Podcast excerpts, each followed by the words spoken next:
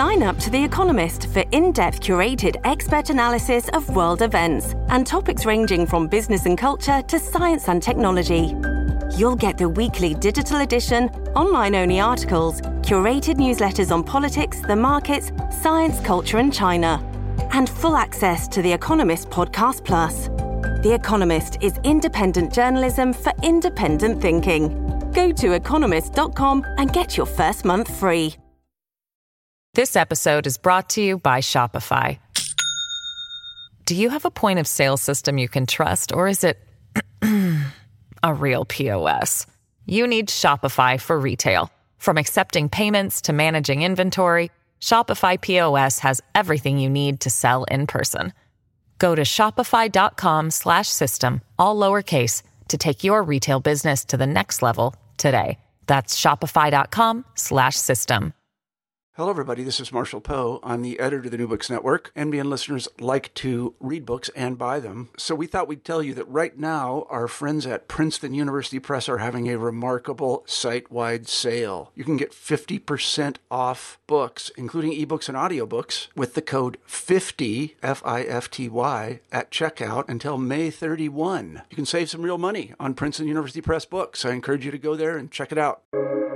Welcome to the New Books Network. Okay, hello everybody. My name is Ursula Hackett of the New Books Network, New Books in Public Policy podcast.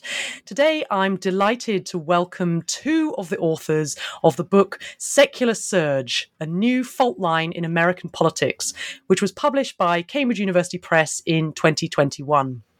David E. Campbell is Packey J. Dee Professor of American Democracy at the University of Notre Dame, and Geoffrey C. Layman is Professor of Political Science at the University of Notre Dame.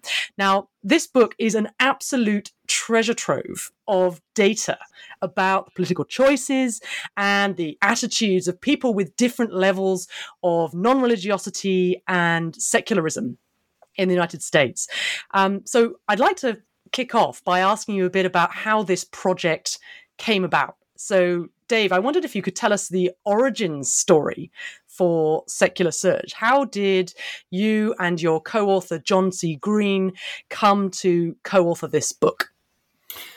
Well, that is a very good question. And there is actually a story uh, behind the origin of this book and the project out of which it comes. Um, John, Jeff, and I have long worked on questions related to religion and its role in American politics. In fact, John is one of the pioneers um, in that area, and Jeff and I came a little later to the party, but we've been working on it for a, a number of years and have written various things. And we've written together, the three of us. Sometimes it's just the two of us, but you know, as a threesome, we've done a lot of work on religion.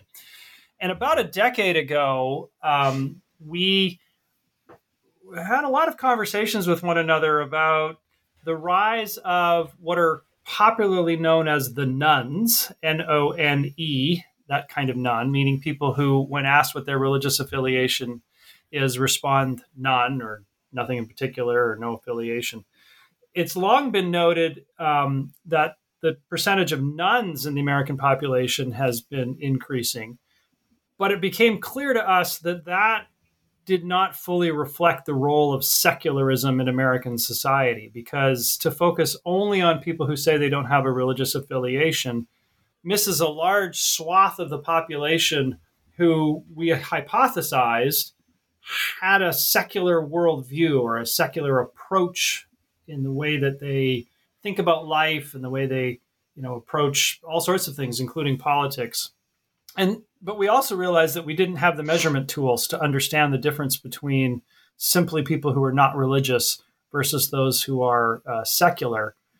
And just as a generation ago, John and other religion scholars uh, worked out a way to properly measure the various religious traditions in the United States, well, we thought the secular population deserves the same attention. So it all began with that idea. And initially, we actually had a grant from the National Science Foundation here in the US uh, to develop those measures and to try to make sense out of the secular population by doing a big study. We actually did it in four waves. So we interviewed the same people four times to try to uh, develop our measures and then understand how secularism might affect their political views and how their political views might affect their secularism. And there are many different terms that people use to describe uh, non religiosity or secularism. Um, so, Jeff, what exactly is it that you mean when you talk about a secular surge? Um, can you just walk us through that core concept? Um, yes. And, that was part of our experience in um, working with our panel data that we gathered through the, the NSF grant that Dave spoke about. Um, you know, initially, we didn't really fully understand the distinction between the people that we now call non religionists um, and the people that we call secularists. Um, and in some of our own past work, um, we have made mistakes that, that we identify in this book of just sort of equating secularism with what you might call nonness or, or non religiosity. Um, so for us, secularism is distinct, certainly related, but distinct um, from non religion or being a none. Non religion is the absence of something, it means not um, affiliating with a religious faith, not attending worship services, not believing in God, not uh, reading scripture. Secularism, on the other hand, is um, is an affirmative um, belief in an attachment to uh, secular identities, secular beliefs, secular worldviews. Um, so people who embrace rationalism, humanism, um, a, a, rational, reasoned, scientific view of the world and of human history, um, those are secularists. So um, it is quite possible for um, well, it, it, there are many non-religionists who are not secularists at all. Um, they do not affiliate with a religion. They don't attend uh, religious services, but they have no positive identity with or belief in secularism. At the same time, it's also possible to be a religious person to some degree, to affiliate um, with um, a religious faith, but also be a secularist, also embrace a secular, rationalist, humanist view of the world. Probably not possible to be a hardcore evangelical Christian uh, and also a secularist, but certainly possible to be. Uh, in the US, we would call it an Episcopalian. in the UK, it would be Church of England. Um, certainly possible in a faith like that, or uh, a Lutheran church or a Methodist church in the United States, to be a member and to have some belief in God, but also embrace uh, rationalist and humanist perspectives that are all part of secularism. And so, this analytical distinction that you're making here between the sort of non religionists and secularists is actually absolutely core to your book, isn't it? You've got this, on the one hand, you've got the people that we might think of um, most easily. You know, you've got the sort of the, the out and out secularists who are both high in their personal non religiosity and in terms of their personal secularism. And you've got the religionists on the other side who are um, low on both of those scores. But then you've also got these people who are kind of off the diagonal, who are either, as you say, Jeff, you've got the religious secularists, but you've also got these non religionists. And I was just really sort of aware as we were talking just then, both of you talking uh, about um, the, the, the need to use these, to have these more fine grained labels, partly because none really is unfortunately ambiguous when it's spoken aloud. I mean, you have to say N O N E, don't you, at all times? Um, otherwise, it's really quite ambiguous what we're talking about. So, this analytical distinction um, is, is core to the book. And you uh, uncover various characteristics of the people who uh, are, are part, who actually um, are part of these different categories, these four different categories that you identify. Um, and, and there's not insignificant numbers who are actually part of each of these ca- categories as well, right? You've still got a substantial number of, of non religionists, you've got a substantial number of religious secularists. So um, let's think first about the, the, sort of out and out secularists in your schema. Um, what is it you can tell me about secularists, Dave, um, from the point of view of their education levels and, and from the point of view of their race, their class, their age. Who are these people? Well, for the most part, not surprisingly, people who are in our system of classification, secularists, are highly educated. Now, that's a tendency. That doesn't mean that they're all highly educated, but nonetheless, you do find, on average, a high level of education. They're more likely to be white than a person of color, and they're more likely to be a man than a woman. So you're looking at a group of highly educated white men. Uh, mm-hmm. Again, not exclusively, and I do want to emphasize that these are only tendencies. Um, but when we look not just at their demographics, but also at their political views, we find that they're highly distinctive, uh, even from other highly educated white men. Uh, these are people who are very far to the left politically. Uh, we would probably call them progressives.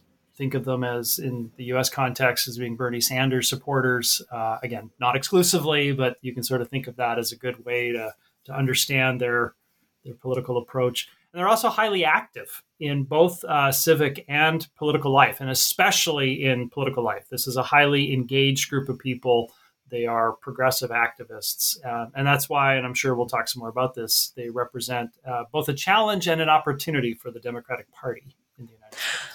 I find that fascinating. I actually wanted to pick up on that, Dave, because um, I mean, amongst religionists, it's, it's it's quite clear that they're both highly civically engaged and also highly politically engaged. And we we think about the the, the religious right um, traditionally when you think about the sort of quintessential uh, religionist who is very very highly politically engaged, but in terms of the secularists, I mean, one of the things that you found in the book, which I thought was quite interesting, was you've got um, a group that is very highly politically engaged, but only moderate levels of civic engagement. I mean, I mean, not low levels, not low levels, as you quite rightly say, but but only moderate in comparison to the political engagement um, side of things. And I was just kind of interested in why that might be, because we think of these political and civic engagement as being things that spill over really quite readily um, one to the other.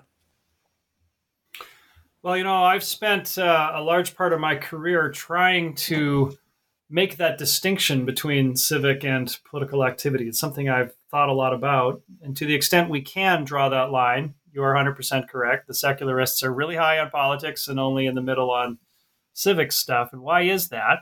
Well, the explanation is actually not that hard to see, and that is that um, in the American context, a lot of civic activity comes through religious groups. Um, in fact, you could argue that religious congregations are the largest engine of civic activity in the United States, and secularists obviously don't have that kind of social network. You know, there is no secular equivalent to a religious congregation. Um, but it, it, it, does present an interesting question of what this means for the future of American civic life if we have a group that appears to be growing that is much more engaged in politics than in civic stuff, that is the non political community activity. It does sort of suggest that we're headed toward a more politicized civic arena. Okay, so that's. Oh, Jeff wants to come in on this, please. Uh, I was just going to say one thing that Dave didn't mention uh, demographically about the secularists is that, of course, they tend to be younger. Um, now, they're not exclusively young. That's important to say because that's one thing that distinguishes uh, the secular surge in the United States from sort of the long march to secularism in Europe is that it's not uh, it, not really largely due to generational replacement. So it's not as if it's exclusively the young, but the young are more likely to be secularists. Um, and I think the young tending to be a little less um, uh, tied to the community are probably less likely to engage in the sort of civic activities that older people who are um, more um, tightly embedded in their communities are. And to some extent, I think for young secularists, politics in some ways is sort of an alternative to religion, or it is their civic engagement. Being involved in primarily left wing political activities is what brings them a sense of engagement and to some extent a sense of community. Um, so for them, politics really is the new religion.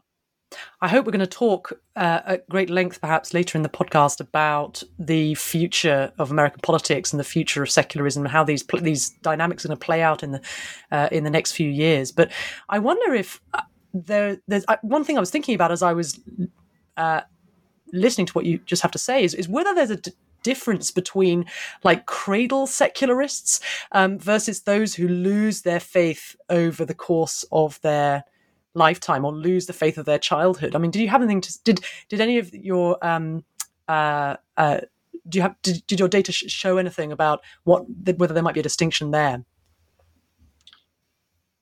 I, am not sure that we have any direct tests of that. We do, of course, um, devote some attention in the book to um, what you might call the politicized religion hypothesis, which first came about um, uh, from uh, some work by sociologists of religion in the early part of the 21st century.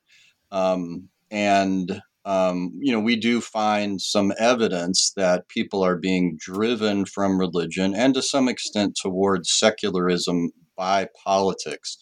So I would imagine that it follows from that that the people who have been driven from faith and perhaps towards secularism later in life and with political um, factors moving them in that direction would be perhaps more politicized than a, a cradle secularist. Um, and and we don't we don't have the data to really assess very well how many cradle secularists there are. My instinct, though, is it's relatively small because non-religion and secularism in the United States was such a tiny proportion of, of the American landscape as late as 1990. So a lot of this action is within the last three decades. Mm-hmm.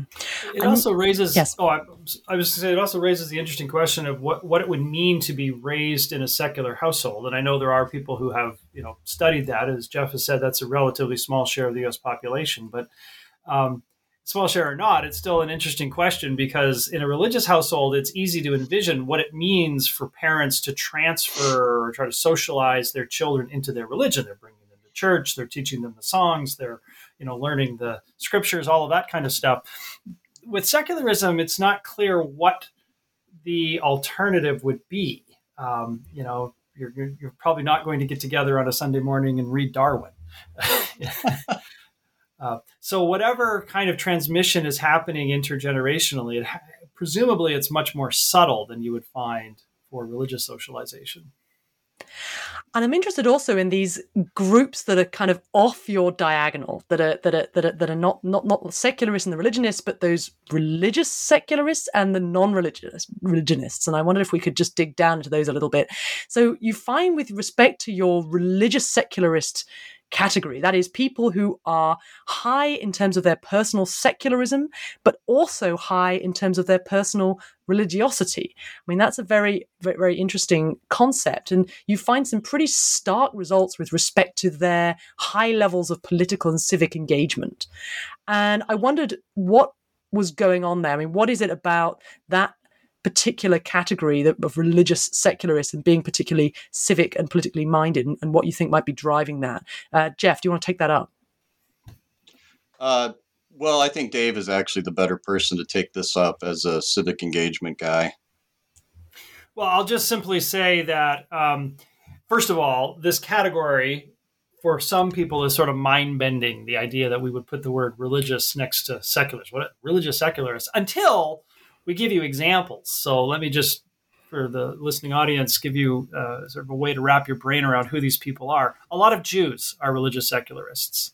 Um, a lot of uh, mainline Protestants, um, as Jeff said here in the U.S., Episcopalians uh, would be religious secularists, uh, and even a fair number of Catholics are as well. So these are people who are part of a religious community often, but they see the world through a secular lens and they have found a way in their own minds to balance both religion and secularism which also underscores one of our main points in the book which is that those two things are not necessarily opposites of one another that you really can have a secular worldview and still be at least somewhat religious.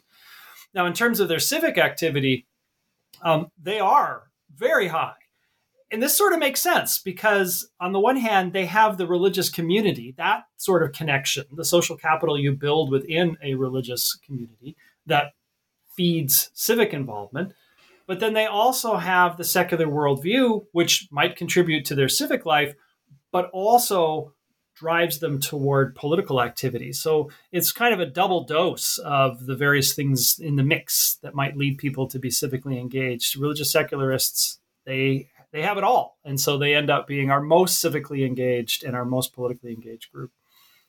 That's interesting. So, would you say that the, the, would the opposite be true of those on the other side of the diagonal? Because there's this this other group as well, which are which are non religionists. And one of the things that you describe in the book which is which is i think listeners would be interested to hear about would be the the affiliation of that group with donald trump. And i wondered whether you could tell us a bit about how that relationship arises and and, and what's actually going on there. Jeff? Well, I think the non religionists are to some extent sort of the classic civic dropouts. Um, you know, so they're they're not part of a religious community, and so they don't have the spurring toward civic and political engagement that a religious community brings. At the same time, they don't all they also don't have a commitment to any other sort of coherent worldview like secularism. Um, they tend to be um, more working class, less likely to be college educated. Um, like the secularists, they tend to be largely white because white people in the United States are, on average, less religious than people of color, particularly African Americans. So these are largely white working class people.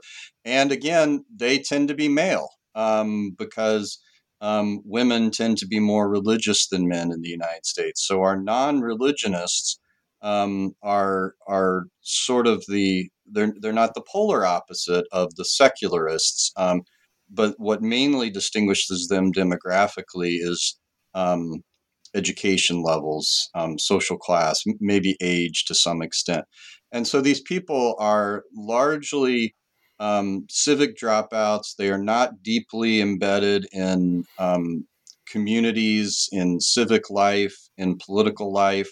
Um, they have traditionally tended to be independents, political independents, more so than Democrats or Republicans.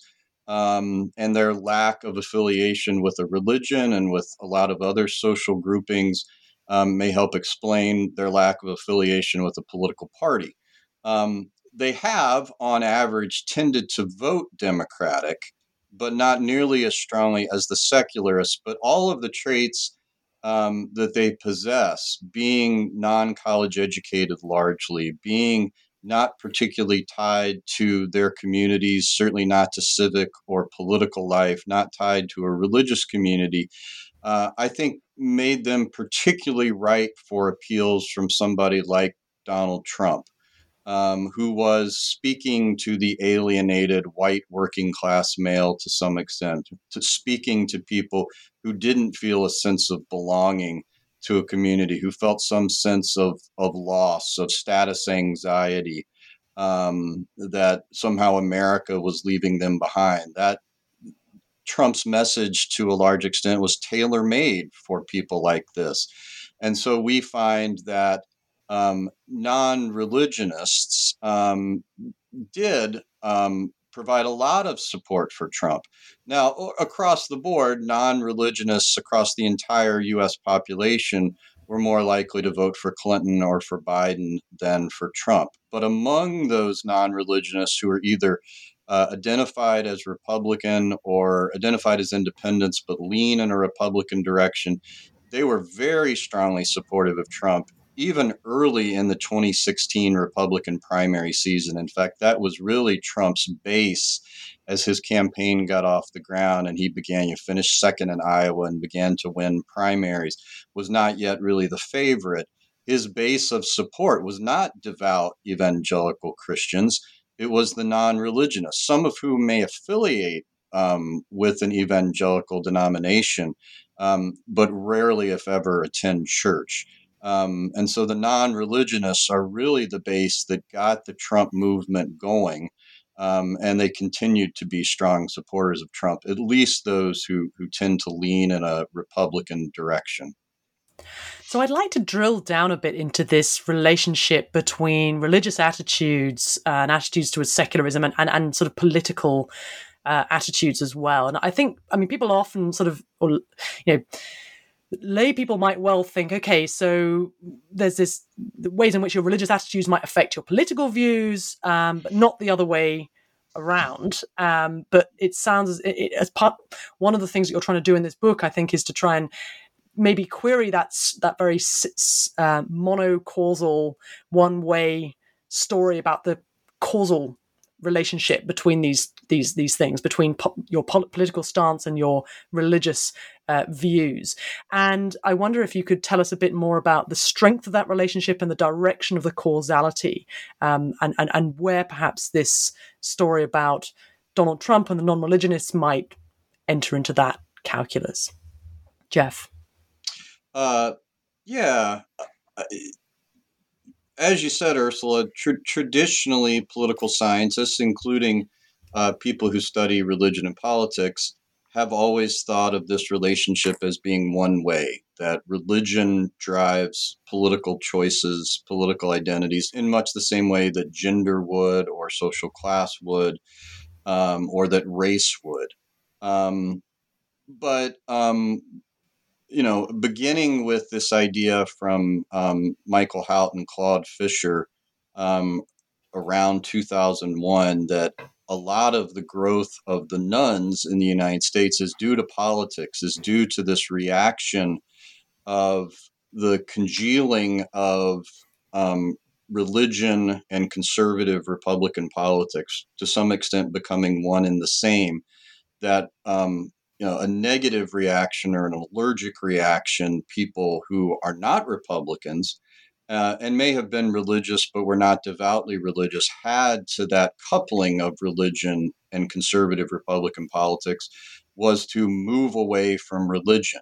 Um, later, people, uh, including uh, Dave and, and Bob Putnam in their book American Grace, find that the opposite go also happens that people who are more Republican, um, if that's a core part of their identity, they tend to flock to religion because religion and the Republican Party are so um, embedded together. And so, as religion has become more politicized and as the party's coalitions have become increasingly polarized along religious lines, um, what we found is, or what seems to be happening, is that people are making their choices about um, religion and religious belonging increasingly based on what they see going on in politics. Um, so what we actually find in the book, we have we have a number of different ways of looking at this. We have uh, panel data that we gathered. We also do experiments where we provide people with um, cues about um, religious faith and politics going together with uh, candidate scenarios of candidates who are coupling their politics and their policy positions with religious faith or, or not doing that.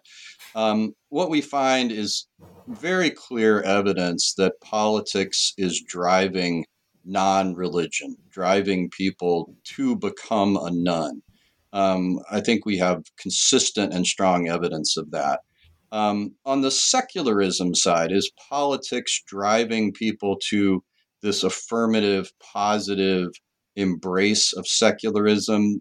There we have some evidence that the answer is yes, um, but the evidence is more limited. At the same time, we also have some pretty good evidence um, that there is a causal link from secularism to political attitudes. So, whereas the politics non religious link seems to be largely driven by politics, the link between secularism and politics is more of a two way street. That um, people are attracted to secularism, perhaps by democratic or liberal attitudes and identities, but having a secular worldview and a secular identity also clearly exerts its own causal impact, leading people to be more more liberal and more strongly democratic. Dave. This episode is brought to you by Shopify. Do you have a point of sale system you can trust, or is it a real POS? You need Shopify for retail. From accepting payments to managing inventory, Shopify POS has everything you need to sell in person. Go to shopify.com/system all lowercase to take your retail business to the next level today. That's shopify.com/system. For uh, anyone listening to sort of sum that up, one way to think about secularism is that um, it appears to be playing the same sort of role that we've long thought religious beliefs and, and behaviors would, in that secularism often drives people's political views. And that's new. That's not something that I think we've understood before. And it appears like that is going to be a fixture on the American political landscape for years to come. I don't think this is just a blip. So you have some absolutely fascinating experiments in this book, and I would urge anyone out there um, to, to, to, read this book for, for, just the wealth of data that you've got, not only as, as Geoff mentions the panel data, but also uh, an observational data, but also you've got all these wonderful experiments. And I, I found it fascinating that you've got these you've got these clerical campaign experiments where you're saying, okay, so we're gonna we can actually trigger religious disaffiliation amongst Democrats if they encounter Republican candidates that have got a that, that, use heavy doses of religious rhetoric. But then on the other side of things, you're, you're looking also at whether there is a backlash effect with respect to people who describe themselves as secular in various ways or, or as non-religious or even as atheist and there are some really interesting results here i mean I, I found it fascinating for example that you've got Democrats reacting negatively to a sort of fictional school board uh, candidate who says that he doesn't believe in God. But they don't seem to really mind a self described atheist. I think you have five different categories of, or different ways of describing your non belief. You know, I'm non religious, or, you know, I, I, don't really currently believe in a religion. I, am I'm, I'm an atheist. And, and it seems to, that the, the one that has the biggest negative effect is actually that I don't believe in God and, and not so much the atheist label. And I, I thought that was quite fascinating because isn't it the atheist label there that's that's the most toxic of all the of all the labels? And I was just wondering what you think might be going on. I mean, is this just noise, or is this uh, about people maybe not understanding what the atheist label means compared to the blunt force of I don't believe in God? I mean, what's happening there? Do you think, uh, Geoff? Do you want to take that up? Well, um, I think to some extent we, we would admit that we're as perplexed as you are by that. Um, we don't fully understand it. In fact, we're um, engaged in ongoing research about exactly what's going on there and the circumstances under which people might support atheist candidates or candidates who say they don't believe in God.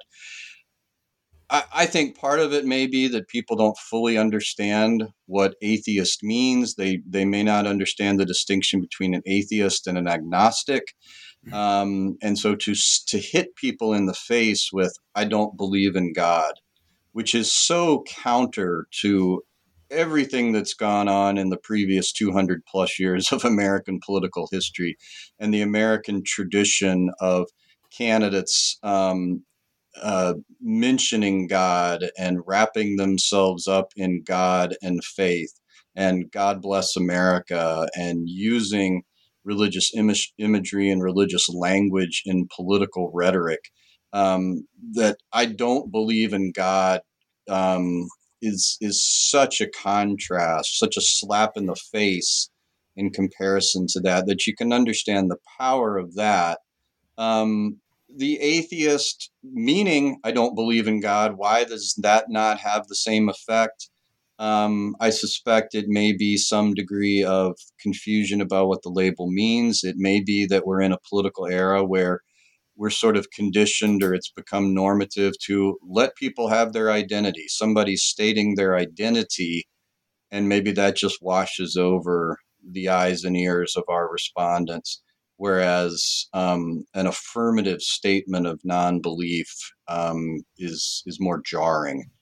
Um, but um, so so we don't quite understand that. We do have a better understanding of why people, even Democrats, are unlikely to vote for or say they'll support somebody who says I don't believe in God. And um, so far, the strongest evidence we have is that um, Americans tend to see people um, who lack faith in God as being um, untrustworthy and unpatriotic.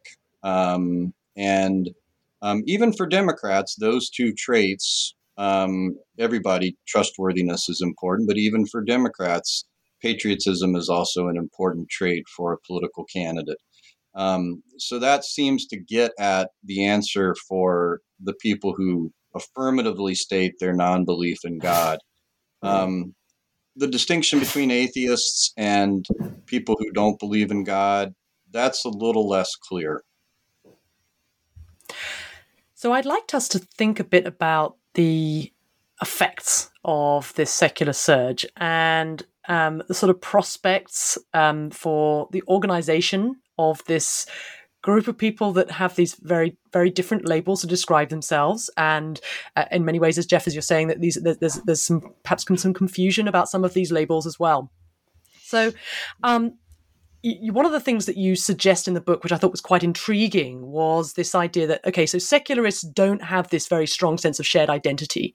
There's a whole load of different labels that people use, different names that people um, uh, bandy around, and uh, different ideas about what this might what what this might mean, um, and no necessarily not not a very, very strong sense of a shared identity as qua secularists. But one of the things you suggest in the book is that that is actually quite similar to the to the story with respect to evangelical Christians 40 years ago, and that maybe there are some prospects for organizing secularists in a way that the evangelical Christians were obviously famously uh, organized by the religious right. And so I I wonder whether you could comment on this, the prospects for that organization, whether it's the case that uh, on the one hand, maybe you know secularists that those sort of organizational attempts are doomed to fail because you've got just um, so they just can't agree on who they are, right? Are they free thinkers? Are they humanists? Are they non-theists? Are they secularists? Um, is this like the splinter groups that Monty Python was lampooning in the life of Brian? I mean, is it the curse of the left, um, or are you more sort of sanguine or, or, or optimistic, perhaps, uh, about the prospects for actually organizing that uh, the, the sort of secular left? So, Dave, I wondered if you could take that that question up. Well, I wish I could be confident enough to say, Ursula, 20 years from now, we'll be talking about the secular left in the same way that we talk about the religious right. But it turns out the prediction is hard, especially about the future. So in the book, we actually hedge our bet on this. Um, we do see some evidence, prospects perhaps, that there could be the emergence of a secular left movement um, that would be, in some respects, a parallel to the religious right. Now, we want to be careful because um, it's unlikely that any such movement would ever perfectly parallel the religious right, mainly because secularists, as we've already discussed, don't have the sort of organizational infrastructure that you would find in the religious community. There is no equivalent of a you know, religious congregation for a secular uh, population. So there's always a challenge to mobilize them. But as you noted, there's the second challenge, which is not just a matter of them not necessarily coming together on a regular basis, but not having a shared identity. On on the identity piece, there I do think it's possible. It's not certain, but it's possible that a shared identity could form because we've seen that happen actually in the relatively recent past with other groups mostly on the political left. And perhaps the best example of that is the uh, the LGBT or LGBTQ or LGBTQIA um, community, um, the very acronym reminds us that this is a group made up of people who have differing identities, but they've come to adopt a superordinate identity, sort of an identity that transcends their individual uh, sexual identity, so that they think of themselves as all being one group. The same is true for um, Latinos in the United States or Asian Americans. These are groups that also have various subgroups, you know, within the Latino community, you have many different nationality groups. Yet that idea that somehow being Latino transcends all of that has developed, it has formed. And that's happened in a relatively short period of time. So it's not inconceivable that you could find secularists, and that may or may not be the term that they settle on as their identity. But you could imagine that this is a group that congeals in some way that we've not yet seen. What would it take? Frankly, a political leader. It would take, or maybe leaders, plural, um, entrepreneurs in the political space who figure out a way to bring these people together and give them a shared identity so that they do think of themselves as being part of a common cause. And right now, there's perhaps less of that than you might think given their size. Uh, I, I think it's worth noting, as, as Dave rightly mentions, groups um, or identities that have formed um, in some sense because of politics like Latino and like LGBTQ. Uh, I think it's worth going back 40 years to think about uh, evangelical Christianity and how deeply divided it was. Um, I think we tend to think of evangelicals today as a monolith, but even in the 1980s, as um, the Christian right movement began to emerge, there were deep divisions between Pentecostals, Pentecostals and charismatics, and fundamentalist Christians. And part of the the failure of the earliest Christian right organizations like Jerry Falwell's Moral Majority was their inability to bridge those gaps. The Moral Majority and Falwell himself uh, was a fundamentalist and had been very critical of uh, Pentecostals like Pat Robertson, um, who later uh, was the, the head of the Christian Coalition. So it was politics to some degree that created this superordinate identity of evangelical. And all of those divisions underneath that surface have sort of been forgotten over time, um, and largely because of politics. So, politics um, could certainly unify a, a, secular left to some degree. Um, and in particular, the I, think in addition to to secular political leaders, um, I think a big thing that helps a secular movement emerge um, are people like Donald Trump and events like January sixth, when Christian imagery and symbolism are associated with a violent insurrection that is sure to bring people towards secularism. Now, they will need secular leaders to mobilize them, and it's always going to be harder than it was for the religious right because, as Dave said, you don't have the infrastructure of churches where people. Um, for centuries have been voluntarily coming together and gathering and donating money and with um, uh, membership lists with phone numbers and addresses and all those sorts of things. Finding secularists, bringing them to a common place is always going to be more difficult. We are starting to see some of that secular gathering, um, Sunday morning secular meetings, secular church. Um, it's always going to be difficult, but I think political backlash to politicized religion, particularly if politicized religion moves increasingly in an anti democratic direction, um, in addition to political um, secularist leadership, could produce a much more unified, coherent, and larger secular left. So I think there's another thing also that we need to add into the mix here. And in addition to this story about the sort of inter- individual entrepreneurship by political leaders in trying to bring together this uh, kind of inchoate group of the secular left is in, in terms of thinking about how this might translate potentially into a kind of confessional party system um, the role of race and in particular the kind of asymmetries between the republican party where libertarians you know sort of non-religious libertarians might be quite of a small part of that party. Um, whereas on the Democratic side, you do have this substantial chunk of the Democratic Party that is that is religious and, and that is a primarily African American and and and, and uh, Latino Democrats. And so I wonder if you could comment a bit on that and about the challenges that uh, that, that, that, face these entrepreneurs, uh, Dave, um, in, in, in, in, the future in terms of organizing that group and, and, and uniting it? Well, you've set this uh, question up very nicely, um, Ursula, by highlighting uh, the potential divisions within the Democratic Party uh, along religious secularist lines. So let's just establish that it's a myth that the Republicans are the religion party and the Democrats are the secular party. Rather, it's more that the religions, the Republicans are largely the religion party. That part is actually mostly true.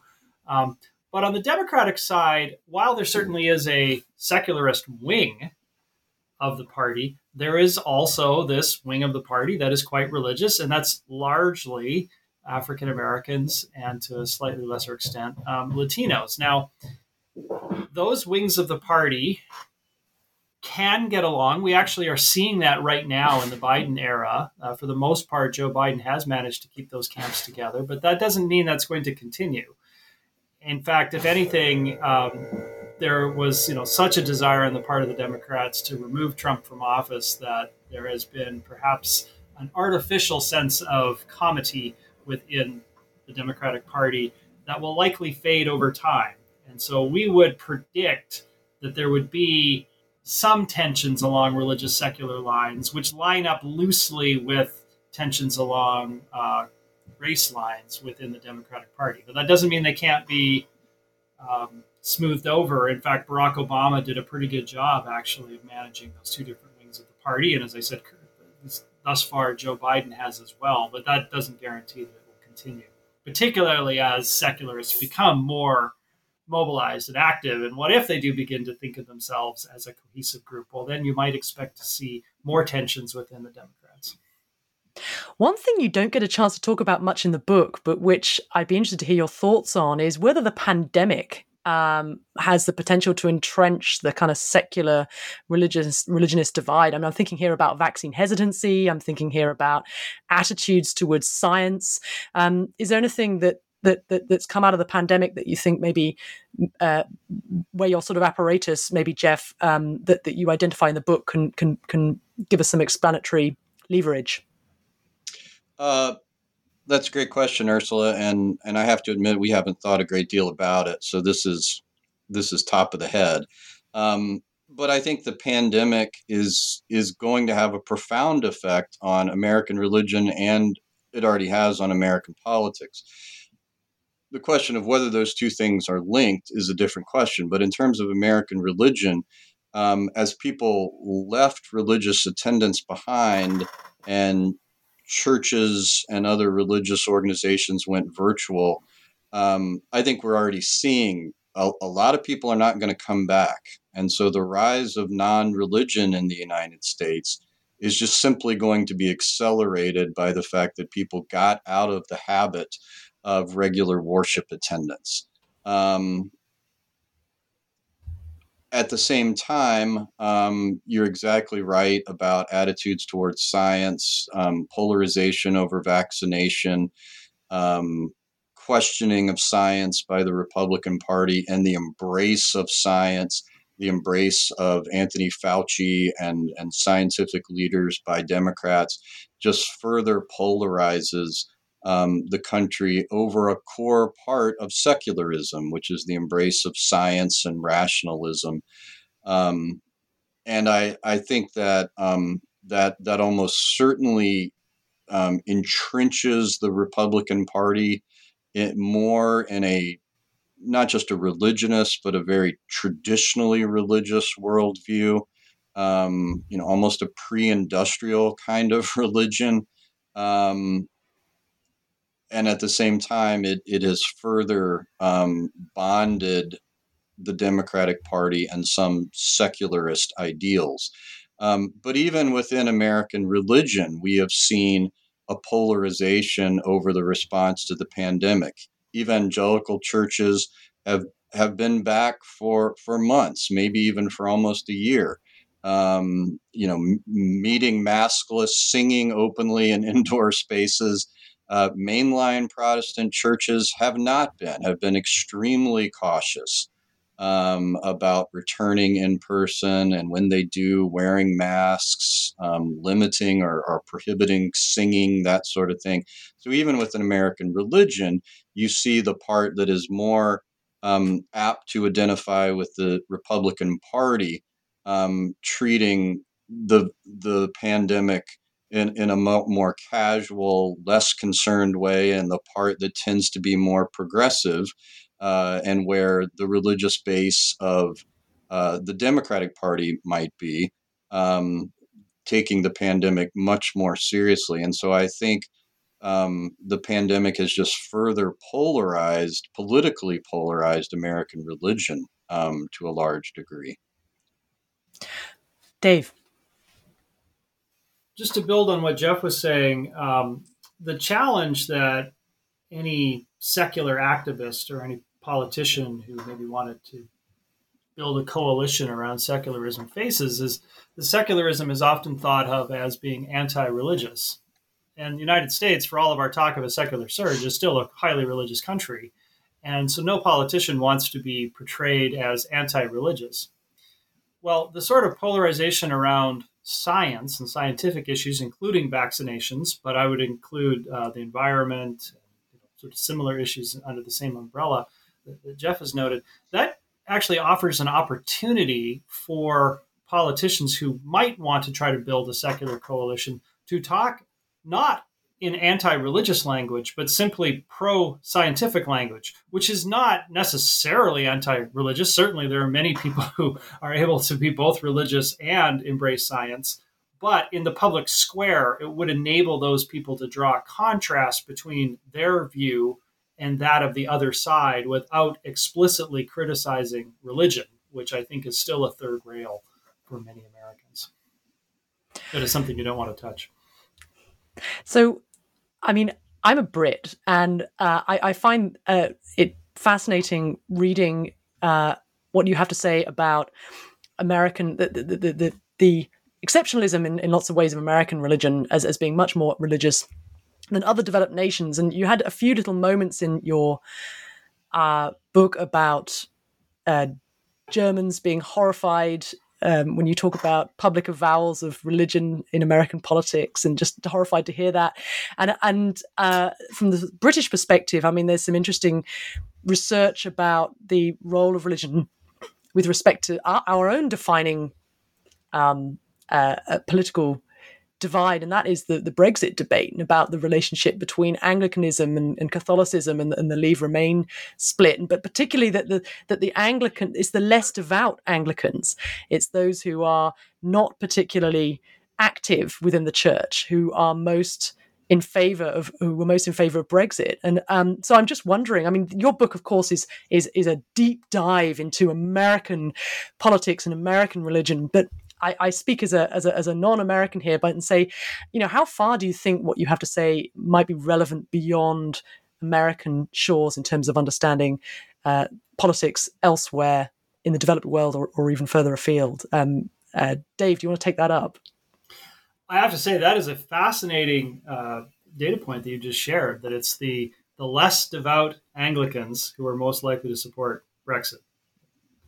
Well, that sounds an awful lot like the non religionists that Geoff was describing earlier, who have supported Donald Trump, right? So, there I think we do see some parallels. Now, of course, a difference between the British context or what you might find in many European countries or in Canada or in Australia is that you're just less likely on the right to find as much religious language. You'll find some of it, of course, but not nearly as much. So, to the extent that what we're describing in the US is a backlash to the religious right. You know, the growth of secularism, at least, is partly fed by a, a backlash to this um, very muscular form of religion in the political sphere.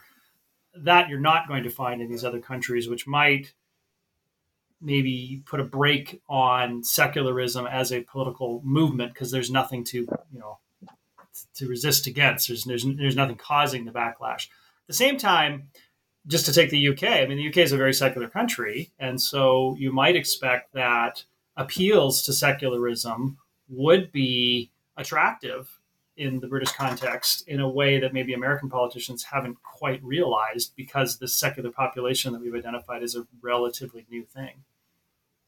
Geoff. Uh, that, that is a fascinating data point, Ursula, and I, and I agree with Dave that it sounds awfully familiar. Um, but I think what it also speaks to is the emergence of of nationalism, particularly white nationalism in the United States and across much of Europe.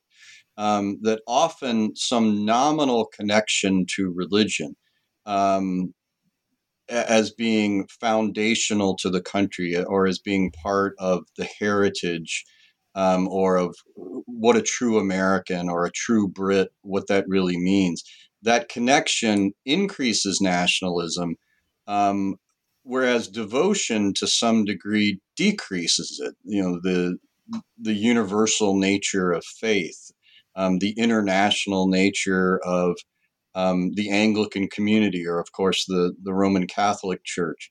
Um, that becomes more evident for people who are more devout. But those people who have an identity but that identity is not rein, is not combined with any sort of regular attendance or devotion. They often cling to the sort of nationalistic part of faith. So it's not all that surprising that sort of nominal Anglicans, members of the Church of England, would have this sort of nationalist view in the same way that for um, many um, sort of nominal Protestants and Catholics in the United States, um, they are very likely to view America as a Christian nation, even though they themselves don't regularly practice Christianity. Um, and we have an increasing um, attention to and scholarly work on Christian nationalism in the United States. Dave and I, at least so far, and John uh, have not been deeply involved in that. But I suspect what we're going to find is that the strongest supporters of Christian nationalism, white Christian nationalism, may well be people who are not terribly devout Christians themselves. So I'd like to uh, ask just one final question, if that's okay, um, uh, and and that is, uh, you've hinted at various points during our conversation about some of the work that you're doing at the moment um, that sort of follows on from secular surge, and I, I wondered what's next for the two of you um, uh, in terms of your research, in terms of uh, uh, building upon um, the work that you're doing in secular surge and, and perhaps forging new research directions as well, Dave. Well, I can give you a sneak peek of some results that are hot off the presses, but I should caution uh, any listeners that what I've said ha- is literally just new stuff that we're working on, and so we'll see whether it survives peer review and what we think when we really kick the tires. But for now, what we um, have done is gone back to people we interviewed in 2017 for what we call the Secularism in America uh, study, which is, features prominently in Secular Surge. Well, we interviewed a bunch of them in 2017, and then we returned to as many as we could find in 2021 after the January 6th insurrection. Now, we were interested in all sorts of things that might have changed over time, but in particular, we asked a number of questions about their recall and perceptions of what happened on January 6th, including questions about the religious imagery and symbols that we saw during the Capitol riot. And what we have found, at least thus far, is that people who are more likely to associate religious symbolism with the inter- insurrectionists. That is, you know, they're the ones that see the insurrectionists as carrying crosses, which happened, and believe that they were doing God's will and were promoting a version of Christian nationalism. If you thought that about the insurrection, you are over time more likely to become more secular which is interesting because we actually, in other panel surveys, have not seen that much movement on secularism, right? It's mo- mostly been on the non religiosity that we see the movement. Now we're seeing movement on the secularism, which suggests that maybe becoming non religious is sort of the gateway drug. That's what gets you into the secular world. And then you see January 6th, and it really amplifies this idea that, oh, I don't want anything to do with religion. And so I'm not just going to be non religious, I'm going to fully embrace um, secularism, which is an extension of this idea that politicized religion has caused a religious backlash. But I think it's really kind of leveling it up a bit because um, January 6th is just uh, you know a moment that will live on in history, and we're seeing all sorts of consequences. And here's one that maybe we hadn't anticipated. That is absolutely fascinating. So we need to dig down now into this idea about this backlash and how you know the, the, various different stages that that backlash might take and the various different events that might reinforce or or, or slow the the, the, pr- the process of that of that backlash against against religion um, Geoff, um, do you have anything you wanted to add about your your own research agenda as we uh, uh, uh, building upon the secular surge?